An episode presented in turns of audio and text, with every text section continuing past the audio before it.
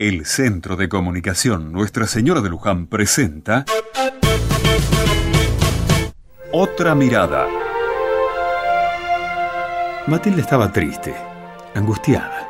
No sabía qué hacer. Habían atropellado en el cruce de la ruta a su nuera y su nieto. Por suerte están vivos, pero tienen fracturas importantes y posiblemente su nuera tenga que estar en cama por varios meses. El que los atropelló se escapó pero algunos dicen que lo vieron y saben por dónde vive. Entonces Matilde se llenó de bronca, casi un odio desde adentro de sus entrañas, y pensaba en darle su merecido. Pero gracias a Dios, su hijo la frenó. Si hubiera ido a la casa de ese hombre, no sabemos qué hubiese pasado. Quizás la desgracia hubiera sido mayor y sin retorno.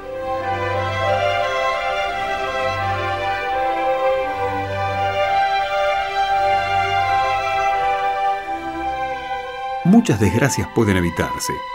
El hijo de Matilde, una, la posibilidad de que su madre se meta en un flor de lío. Pero nadie evitó la desgracia del accidente, o mejor dicho, de la violencia del tránsito. Pero Matilde ahora sabe qué hacer, cómo actuar. Encontró noticias de grupos de padres y madres que se ayudan en estos casos. Ellos no devuelven con violencia lo que recibieron, y eso que a muchos les arrebataron para siempre un familiar. Ellos buscan justicia y sanar a una sociedad violenta, descreída, irresponsable y hasta injusta. Ellos buscan curar en lugar de provocar más heridas.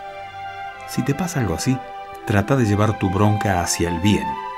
Hacelo por tantas víctimas de estos hechos violentos y hacelo por vos también, para que no te gane el odio.